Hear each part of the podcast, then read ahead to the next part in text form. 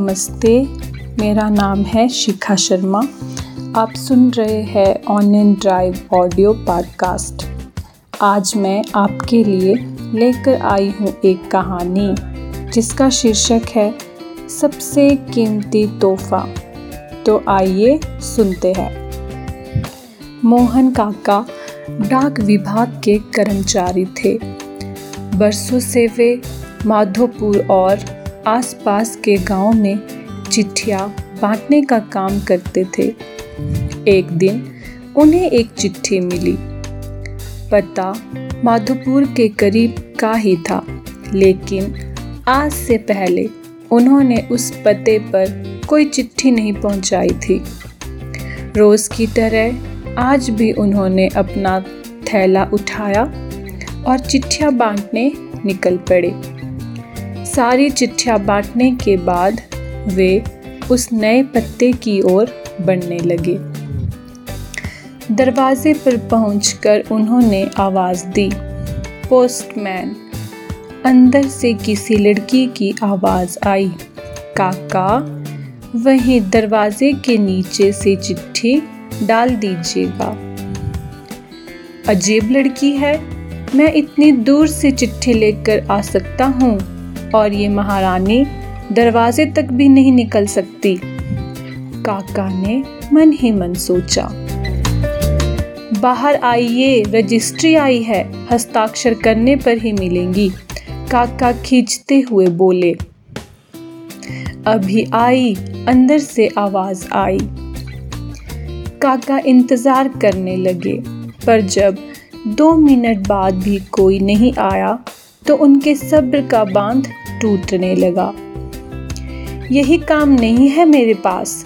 जल्दी करिए और भी चिट्ठियाँ पहुँचानी है। और ऐसा कहकर काका दरवाज़ा पीटने लगे। कुछ देर बाद दरवाज़ा खुला। सामने का दृश्य देखकर काका चौंक गए। एक बारह तेरह साल की लड़की थी, जिसके दोनों पैर कटे हुए थे। उन्हें अपनी अधीरता पर शर्मिंदगी हो रही थी।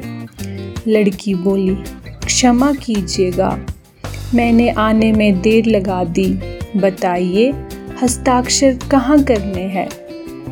काका ने हस्ताक्षर कराए और वहाँ से चले गए। इस घटना के आठ दस दिन बाद काका को फिर उसी पत्ते की चिट्ठी मिली। इस बार भी सब जगह चिट्ठियाँ पहुँचाने के बाद वे उस घर के सामने पहुँचे। चिट्ठी आई है। हस्ताक्षर की भी ज़रूरत नहीं है। नीचे से दरवाजे के नीचे से डाल दूँ? काका बोले। नहीं नहीं, रुकिए। मैं अभी आई। लड़की भीतर से चिल्लाई। कुछ देर बाद दरवाज़ा खुला। लड़की के हाथ में गिफ्ट पैकिंग किया हुआ एक डिब्बा था। काका, लाइए मेरी चिट्ठी और लीजिए अपना तोहफा। लड़की मुस्कुराते हुए बोली, इसकी क्या ज़रूरत है बेटा? काका संकोचवश उपहार लेते हुए बोले। लड़की बोली, बस ऐसे ही काका, आप इसे ले जाइए और घर जाकर ही खोलिएगा। काका डिब्बा लेकर घर की ओर बढ़ चले। उन्हें समझ नहीं आ रहा था कि डिब्बे में क्या होगा। घर पहुँचते ही उन्होंने डिब्बा खोला और तोहफा देखते ही उनकी आँखों में आँसू आने लगे। डिब्बे में एक जोड़ी चप्पलें थी। काका बरसों से नंगे पाँव ही चिट्ठियाँ बांटा करते थे, लेकिन आज तक किसी ने इस ओर ध्यान नहीं दिया था। ये उनके जीवन का सबसे कीमती तोहफा था। काका चप्पले कलेजे से लगाकर रोने लगे। उनके मन में बार बार एक ही विचार आ रहा था। बच्ची ने उन्हें चप्पलें तो दे दी, पर वे उसे पैर कहाँ से ला कर देंगे? दोस्तों, संवेदनशीलता या सेंसिटिविटी एक बहुत बड़ा मानवीय गुण है। दूसरों के दुखों को महसूस करना और उसे कम करने का प्रयास करना एक महान काम है।